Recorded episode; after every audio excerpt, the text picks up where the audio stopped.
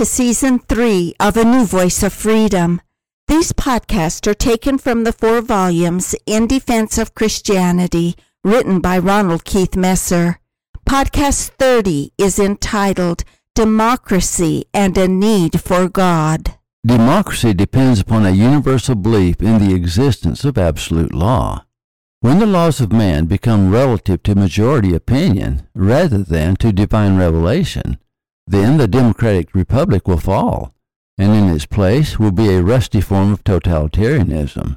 Those who live under absolute dictatorship spend the majority of their time surviving, trying to escape the heavy hand of tyranny.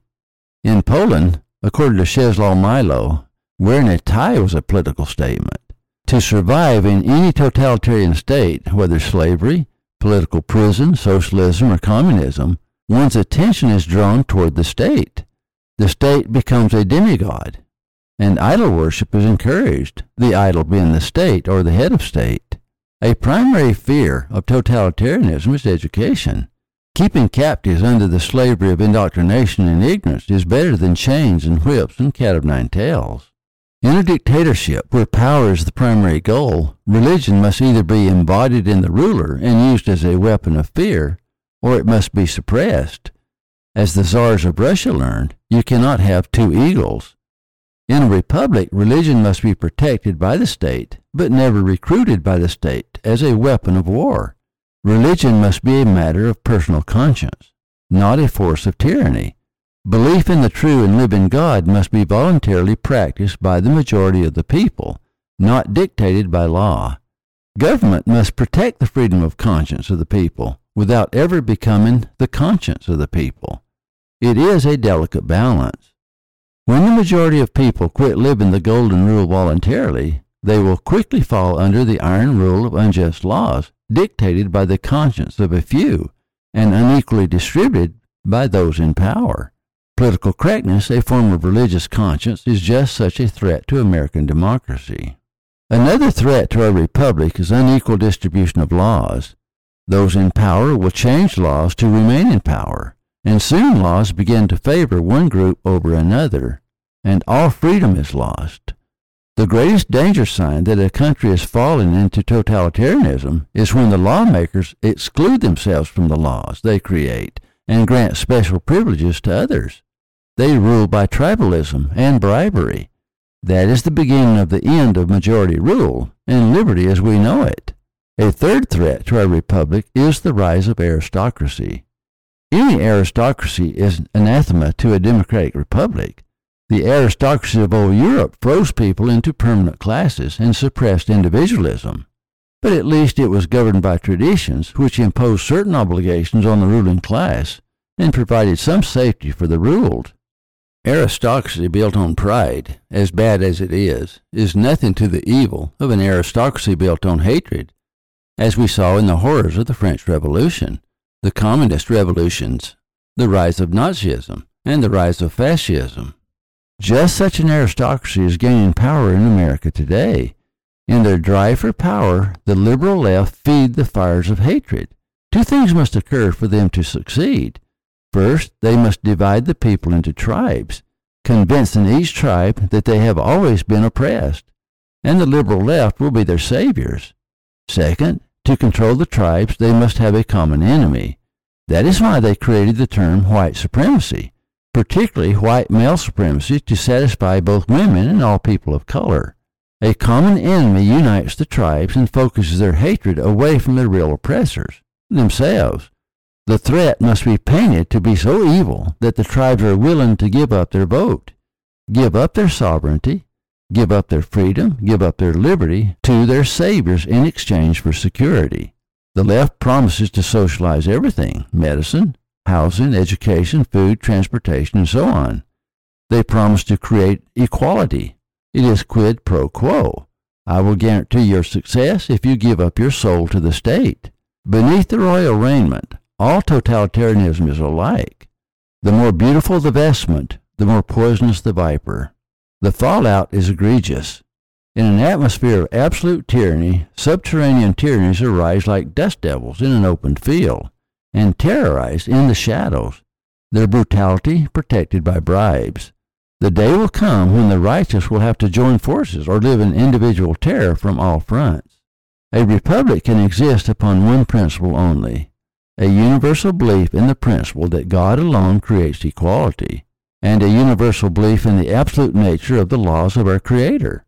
The argument over whether atheists are as moral as theists or theists as moral as atheists is not relevant, where good and bad are defined by majority rule rather than divine edict. In a relative world, everything is moral according to the mood of the moment. Hitmen in the mafia had no conscience against serial killing, torture, or extortion, but struggled with guilt when forced to betray their leaders. A rat was seen as evil. A killer was seen as good because it fit the criminal code. In countries where codes of conduct are influenced by collective opinion rather than by divine revelation, anything goes. Where people connect their conscience to active codes rather than to Christ-like virtues, then freedom, which relies upon absolute virtues, will be as unstable as the sliding ethics of those in power. Our liberty is dissolving because we are losing our belief in God and the nature of absolute law. For example, in our society today, abortion is defined as a virtue by most liberals, a sin by most Christians, and a violation of the right to life by most conservatives. All see themselves as virtuous. Meanwhile, respect for human life dwindles into definition of terms. Killing a baby would be horrendous, whereas killing medical tissue, no matter what form that medical tissue is in, whether first term, second term, or third term, is a procedure, a medical procedure. Abortion horrifies some, whereas cancellation, neutralization, nullification, or avoidance leave no emotional scars. Where virtue is no longer considered as absolute, in a society that does not believe that the Ten Commandments were delivered to Moses on Mount Sinai, then virtue becomes widely debated. Permit me to illustrate this with a tall tale I once heard. There's a story of a murder trial held in West Texas in the town of Sweetwater. The victim had been shot. Photos of the bloody corpse paraded before the jurors. The murderer admitted to the killing with pride, and the trial proceeded. The prosecuting attorney presented an airtight case, but the defense attorney remained silent. Finally, the accused, at the defense attorney's insistence, took the stand. The defense attorney asked the defendant point blank, did he kill the man? The defendant described the murder in gory detail to a mesmerized courtroom how he shot the man in cold blood and afterward went to church and taught Sunday school. The prosecuting attorney rose and faced the killer confident of a conviction.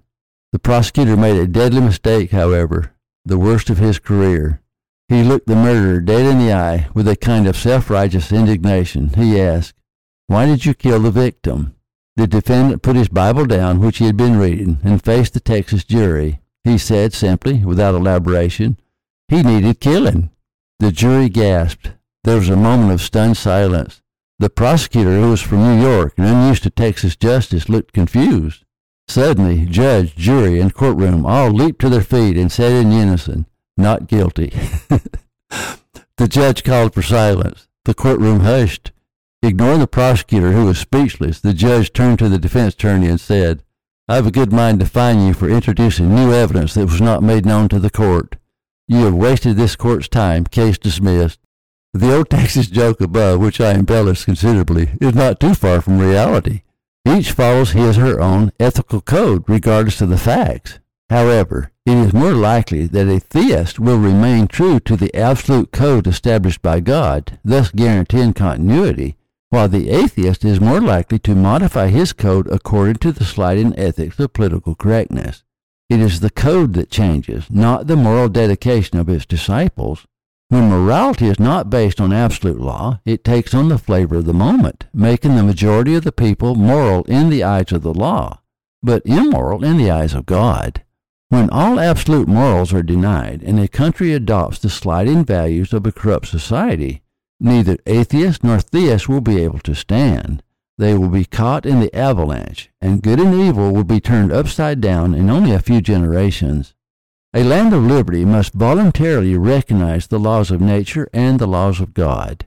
If people do not voluntarily discipline themselves to live a moderate and moral life based on unchangeable values, liberty cannot stand, because for self protection, when violence erupts, laws will multiply. Those in power will impose their will over those not in power. The number of police will increase, jails will increase, and restrictions will be enforced. The great value of a highly moral society is that virtue is the law and conscience is the constabulary. The strength of a democratic republic is not in the power of its police force. The strength of a democratic republic is in the power of the self imposed virtue of the majority of the people. When the majority choose evil, then the laws are changed to accommodate evil, and down falls liberty. The good will be punished and perhaps imprisoned, and the bad will run amuck in the streets, rioting and looting and luxuriating in the self righteousness of corrupted virtue, while they curse the good and glorify the evil, their conscience drugged to uneasy euphoria by the consent and murmur of the merry multitudes. How often, however, has a night of drunkenness led to the dawn of regret? Fear brings its own reprisal. The rulers, unfettered by the rule of law, impose the iron hand of unlimited power, and what before was winked at now becomes the enemy. A police state emerges in the New World Order where the rights of the many are dictated by the power of the few. A society that does not account for the absolute law of nature and the absolute laws of God will lose its liberty. Liberty relies upon just laws. One of the best kept secrets of the Bible is this all laws of God lead to liberty. In fact, James calls the Ten Commandments the law of liberty. Thank you for listening. Watch for our next podcast. In Defense of Christianity is available at ronaldmesser.com.